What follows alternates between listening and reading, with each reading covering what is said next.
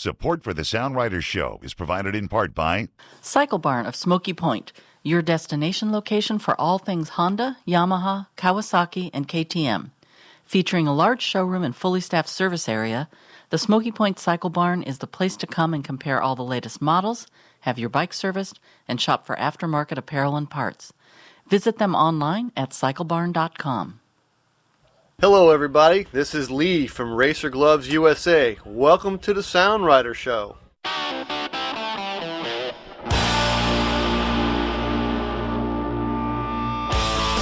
And now, live from the Crow's Nest Studio in beautiful downtown Broadview, Washington, join us for the latest episode of the Sound Rider Show, a candid hour featuring the people, places, and things that make up the fabric of one of the top motorcycle riding destinations in the world. And now, here are your hosts, Tom Mehren and whoever else happens to drop by today. Welcome, writers and readers, to the May 2021 Sound Rider Show. We've got a special guest a little later on in the show who's just returned from a junket to Moab, Utah. If that's a destination you've been considering, he just may have some words of inspiration for you. As for news bites, uh, we recently got word from the Washington Department of Transportation that they are completing the clearing of the snow on SR 20, also known as the Cascade Highway between Marblemount and Winthrop. And they should have that open in a few weeks. It's a lot of fun to ride, and as always, make sure you ride safe when you get on there. The calendar in May is pretty empty once again, a few track days, and that's about it. Uh, in June, the Black Dog Dual Sport will commence in Hood River. See the calendar page on soundrider.com for the dates and a link to the event page. Our Cafe to Cafe Grand Tour is going well. We've got about 60 riders out there competing, and you can still sign up to do it yourself if you like. Everyone's a winner.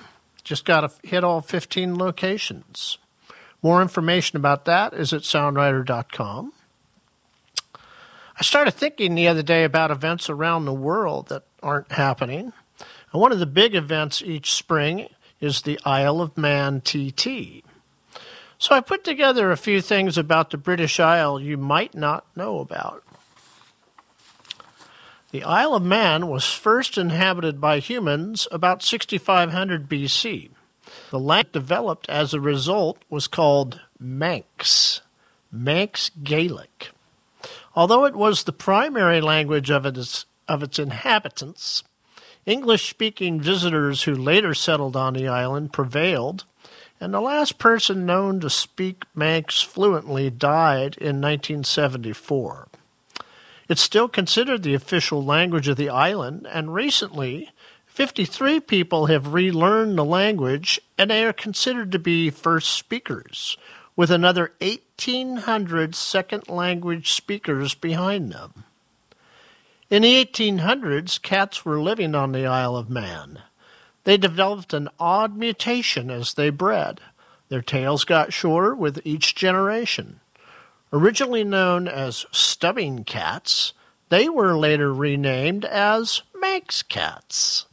They can and have been bred with other cats, and today you will see short hair, long hair, tabby, tuxedo, mackerel, and many other cross breeds, with the telltale distinguishing trait being the missing tail. During cat shows in the late 19th century, there was no category for Manx, and they were shown under the other category. Finally, in 1903, they were officially accepted as a breed and able to compete amongst themselves. Well, now we come up to the motorcycle portion of the story. Two years later, in 1905, the first motorcycles were raced in the International Motorcycle Cup race on the Isle of Man as part of the Gordon Bennett Eliminating Trial, which began just one year before with automobiles. A few years later, in 1907, the first Isle of Man TT races were run and have continued all the way into the 21st century, although during World War I and II, the races were shelved. When racing returned in 1946, the event surfaced as the Manx Grand Prix, then returned as the Isle of Man TT in 1947. Norton Motorcycles, who participated in every Isle of Man TT since its 1907 debut into the 1970s, felt it might fit to apply the name Manx to its racing models, dubbing their 1936 to 1940 series of roadster racers as Manx Grand Prix. The first consumer models came to market after World War II, and the Grand Prix part of the name was dropped. Norton shuttered their doors in the 1960s, but the name has been passed on as part of the assets and used on a number of post Norton builds. It's common to see the Norton Manx being run during vintage races, and they show up at local bike nights here and there in the Pacific Northwest fairly frequently. From language to cats and then motorcycles, the Manx name has had quite a ride. Due to the pandemic, there was no Isle of Man TT held in 2020, and that will be the case this year as well. With any luck, the event will return in 2022, and one would hope by then the announcers will have had time to learn Manx as their second language and call the races in the native tongue, with subtitles, of course. And those of us who can't make the trip to the British Isle can all watch from home with our trusty Manx cats by our side. We're going to take a little break, and when we come back, we've got our interview with our Moab guest. Support for the Sound Riders Show is provided in part by Cascade Motorcycle Safety, featuring two ranges located in Anacortes and Bellingham. Cascade Motorcycle Safety offers beginner and intermediate rider courses and is certified to test riders for their motorcycle endorsement. For more information, visit their website at Cascade Motorcycle Safety today. My name is Jason Omar. I'm from Ferndale, Washington, and one of my favorite rides is riding 134 miles an hour down the Bonneville Salt Flats on my 1948 Panhead. Hey, this is Austin Weaver from Travel Penticton, and you're listening to the Sound Rider Show.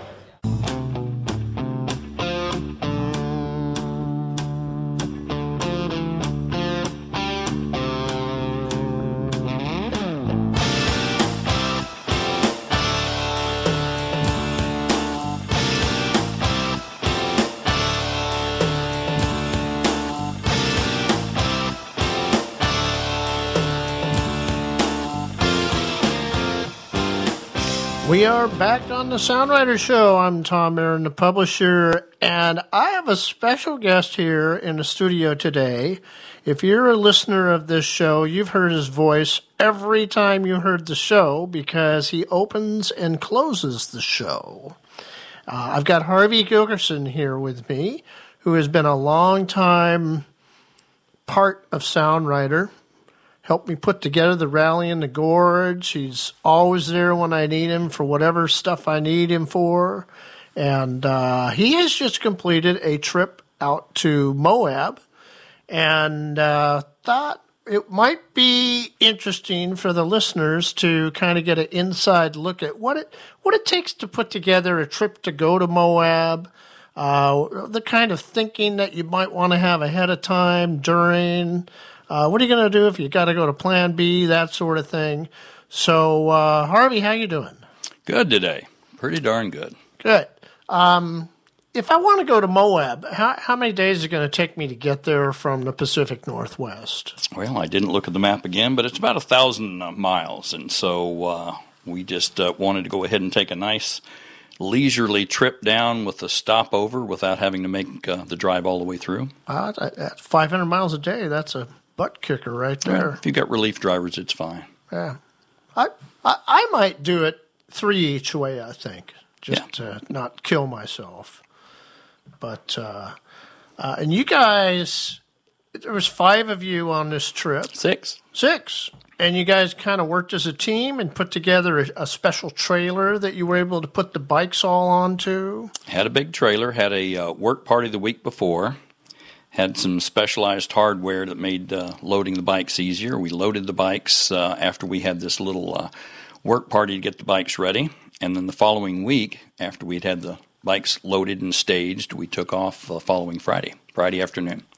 And among the six of you, you you had a couple of people who were familiar with the area and were able to sort of map out ahead of time where you guys would go riding, right? Yeah, three of the guys uh, had a lot of direct knowledge, had uh, a lot of good uh, digital trails loaded, a good idea of what they wanted to do, and some familiarity with the uh, topography down there.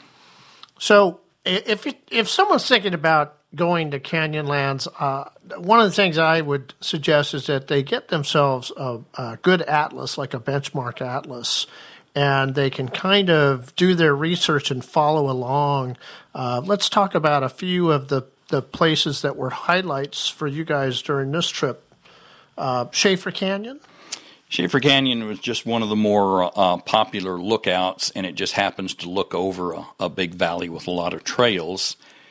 And so, yeah, that was one of those that we went uh, with the car to, to use as a photographic overlook as well as passing through on a ride or two. Okay. Uh, White Rim? White Rim is uh, one of the permitted areas. You have to go ahead and get a day use permit uh, you can do that online or in person over at the visitor center, and that's one of those things you have to pre-plan just a little bit. The volume of people wasn't a problem at that point. We didn't have a problem getting a permit. We just had to do it. Yeah, and you don't want to try to go in without the permit because then you might be having your bikes towed out. Yeah, probably something. busted. Yeah, they had rangers along the way. Yeah. Um, we did do a little homework on this, and it turns out that although the benchmark atlases are really good, uh, they will tell you where the fee areas are to go into the national parks. But a lot of the places that we're talking about here are outside the national park, and they don't note it in the atlas. Uh, as to if you're going to have to pay for a permit or not. So you got to do a little more homework than just looking at an atlas to figure that out. Uh, see, Long Canyon. Uh, Long Canyon was uh, a good route to go, uh, you know, through a cut through for several of the locations we ended up going. Uh, I did note that I think the whole week of riding with my uh, uh, my fellow travelers there, they only had the one requirement of the, the day use for White Rim. We didn't come across something they wanted to do or needed a permit for. Okay. area called Sand Flat, which, which, as I understand from you, is not flat.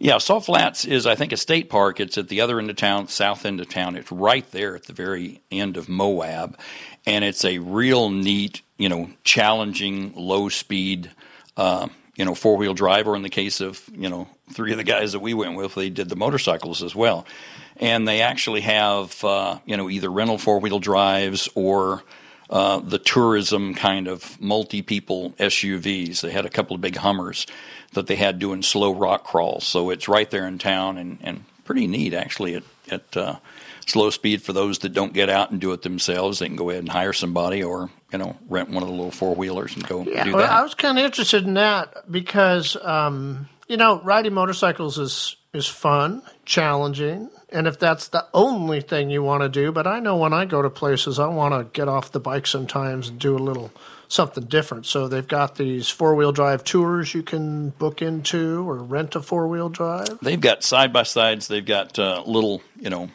somewhat not very serious four wheelers that you can rent if you're not very adventurous. Uh, you have uh, some more advanced, you know, real capable four wheel drives that you can rent. Uh, and then also they have the tours where you have a driver and multiple people in the seat, and they can still go these you know kind of scary crawl uh, routes that are pretty fun.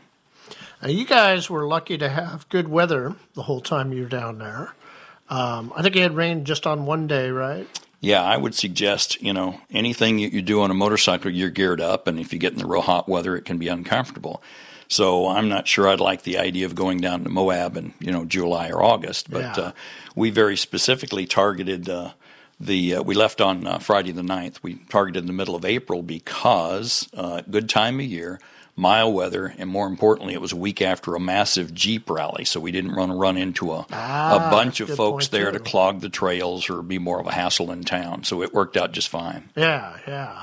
And then um, on that day when you did have some rain, uh, you guys kind of went Plan B and and did do some four wheel drive stuff. We had a big uh, Ford F three fifty that pulled the, the large trailer down, and then we had a Toyota Tundra that was, uh, excuse me, a Tacoma that was real capable. And so we took the uh, the two trucks, and uh, knowing it was a rain day and it rained early, so they decided not to go ahead and plan any rides. Uh, we went out uh, to some real challenging four wheel drive trails.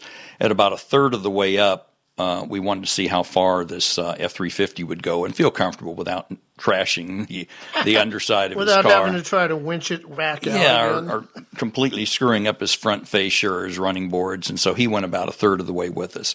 We went ahead and, and uh, went the the rest of the way, and uh, ended up coming in the back way of, of arches. And then the last half of the day, we uh, came down through arches and exited the visitor center.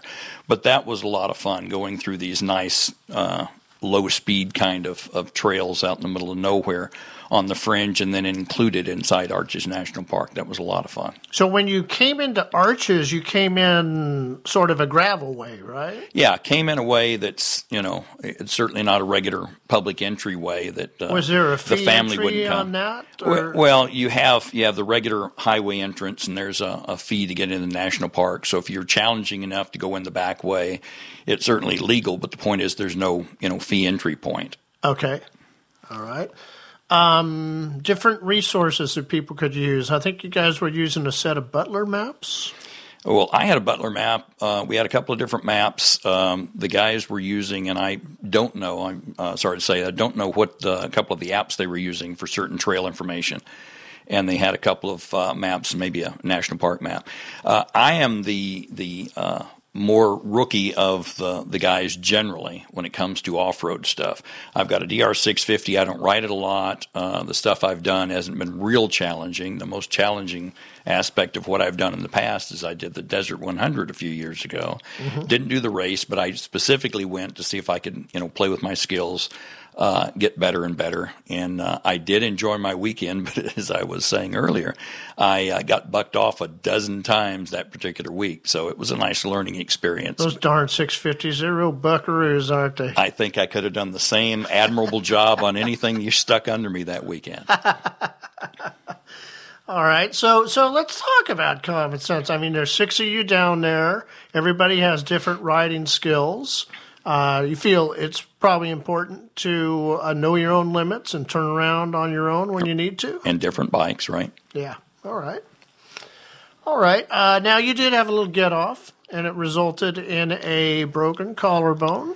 So let's talk about uh, medical resources that are nearby, and and how easy or how hard was that to get over to the hospital?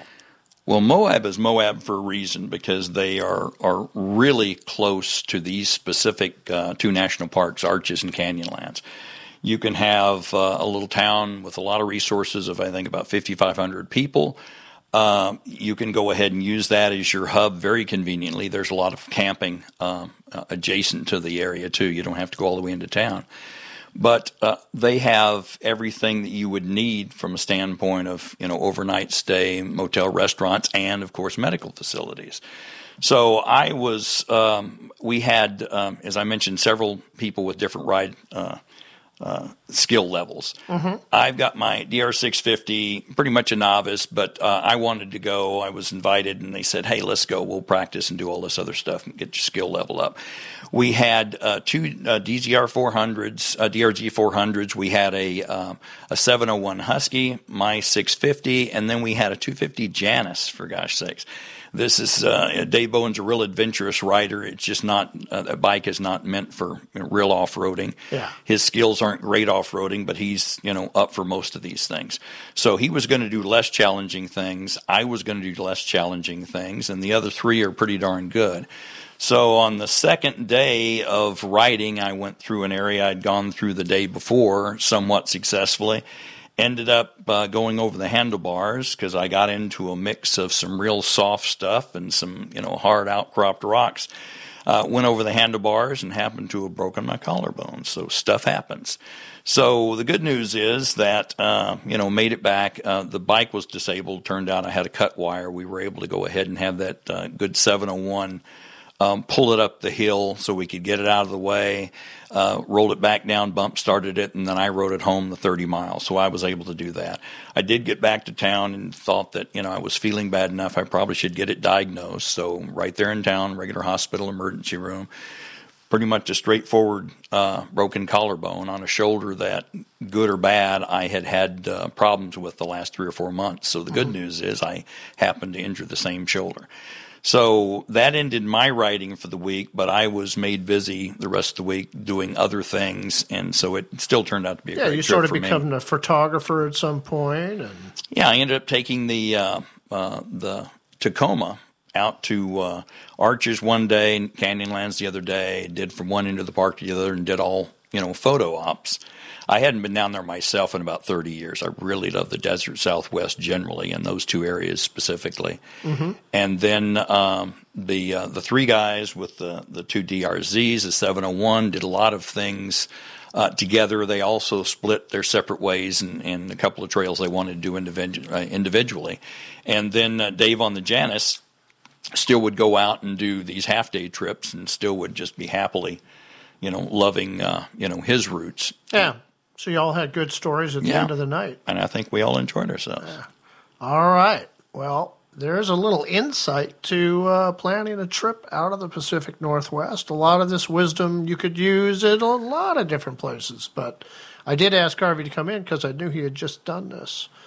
So uh, thank you so much, sir, for coming in today. You bet. All right, we're going to take a little break and then we'll be back with probably, I don't know, one or two last things. Support for Sound Rider and the Sound Rider Show is made possible by The Rally in the Gorge. Are you ready to go beyond the main roads? Since 2003, the Rally in the Gorge has introduced riders intimately to the awesome secondary and tertiary roads in the Columbia River Gorge National Scenic Area. With programs for dual sport, adventure, sport touring, and sport bike enthusiasts, this is the rally you'll want to return to again and again. For more information, visit soundrider.com slash rally. Hi, my name is Rich. I live in Kingston, Washington. I own several motorcycles, uh, BMWs, Ducatis, Harley Davidsons, and one of my favorite rides is riding the Olympic Peninsula. Hi, this is Thomas from Heidenau Tires, and you're listening to Sound Rider Show.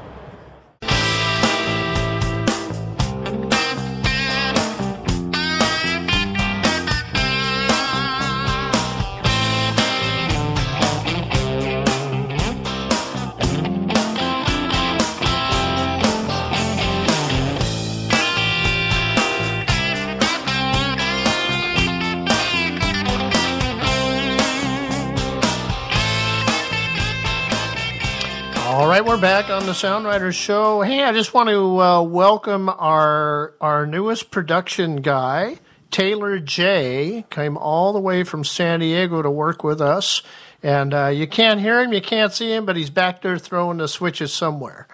Anyhow, um, this is a tips and tricks segment, and Harvey stuck around, so uh, he and I are going to banter back and forth a couple tips and tricks. What's your what's your tip this month here? Well, one trip, uh, one tip uh, about this trip is uh, we certainly went ahead and planned this as a go from here to the destination of Moab, ride all week, come back. But you know, road trip is a road trip for God's sakes. You've got to go ahead and enjoy you know what you can uh, between here and there, and certainly when you get there. So we wanted to try to go ahead and enjoy a nice dinner each night when everybody came back. You know, there were two or three or four different you know uh, routes, and the guys would come back, meet up. We'd go to a different place every night. Big beer lovers. We didn't go out and just say that's all we're doing. We had to have some nourishment, but we enjoyed that sort of thing, and occasionally some nice breakfast. And then, you know, uh, going to and coming from, it was nice to go ahead and, and kind of pick a little community that had some character or was more convenient, but that you know, something to offer besides just being at the right place on the map.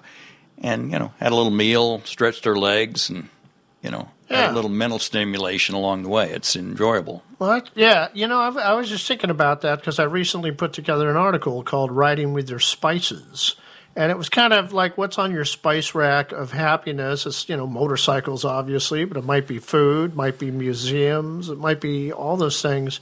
Uh, you know, Connie and I just did a trip down to Oregon, and we we we made what we call a culinary junket, and we spent a lot of money on food, but we got to go and check out a lot of, of the better restaurants and leave the junk food aspect of traveling behind in doing so. So I I'm, I hear you, and you know maybe one day, maybe one day soon we'll all be able to uh, maybe put a concert or a live show into that itinerary. Yeah, no kidding. Uh, speaking of, of media, one of the things we did is I have satellite uh, Sirius uh, XM satellite app on the uh, phone. So we had an opportunity to listen to a number of things, and actually, one of the things we listened to is a couple of uh, Tom's uh, podcasts.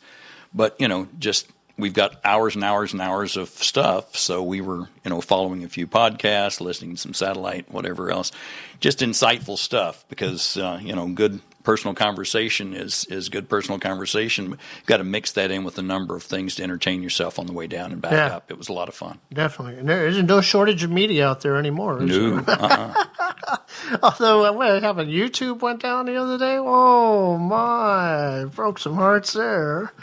Um, well, my tip is uh, when you're going to do a trip like that, and you've got a, a group of people, and particularly if you've got cars going, um, to uh, pack a couple extra things. Um, uh, you never know when you might need to do a whole tear down of a wheel or tear down. You guys tore a carburetor down, a couple of them, right? I had a boot that uh, had slipped off and was gagging with a bunch of sand and dust. Had a uh, carb needle repair that needed to be done, so we, you know, thought ahead and and uh, did go ahead and bring a few things. There is, uh, you know, at least one good, you know, auto parts store in town, and had to go ahead and do some resourceful repairs. But you know, you come back at the end of the day, if nothing else, end up kind of double checking your chain because you're out there in all that uh, really dirty environments. Uh, the last day, of course, was cake full of mud, and you know you occasionally go ahead and uh, drop the bike and have to go ahead and piece things back together. So Yeah. you know just the typical stuff for experienced riders. Go ahead and bring a few things you might think you might need, especially if you've got uh, you know some extra storage like we did with uh, having a. Uh, pickup to uh, bring the trailer down. So Yeah, no, when helped we- us out. When we do the, the Sasquatch tours or the road trip tours, it's usually a full toolbox in the back of my truck. And uh, we've had to take it out a couple times, but you know when I'm when I'm out riding on a tour or or just on a multi-day trip, uh, usually the only tools I'll have are just enough to do a level one, level two type service, Yeah. and that may not be enough for me to get a carb out. So We didn't have to do that on the trail, but you know, one of the guys broke a, broke his uh, luggage rack. We had to go ahead and at least zip it, zip tie it out of the way. Mhm. You know, just just things that you can imagine if you're out on a uh, you know something other than a a road ride. Because if you're just on a paved surface and nothing catastrophic happens, you really don't need those things. But you know, when you run across a bunch of terrain that can go ahead and and uh, either chatter you to death or go ahead and, and break when you fall over, you need to maybe take advantage of a little forethought. Great idea. All right, folks, that's uh, that's our show for May, and uh, we will be back in June in some sort of context. But uh, until then, we want you to ride safe, ride well, and ride often. The Sound Rider Show was made possible by today's sponsors and the patience of everyone else involved, which is not to say we're doctors. Reproduction of this program in part or in whole is not legal without the express written consent of the podcast owner. But please be sure to share the link with all your Facebook friends. This program is a production of Mixed Media. The content and views of today's guests do not necessarily reflect the opinions of any major media conglomerate anywhere else in the world, including CBS, NBC, ABC, MotoGP, the BBC, PBS, NPR, the Discovery Network, or the Cartoon Channel. See you next time on the Sound Rider Show.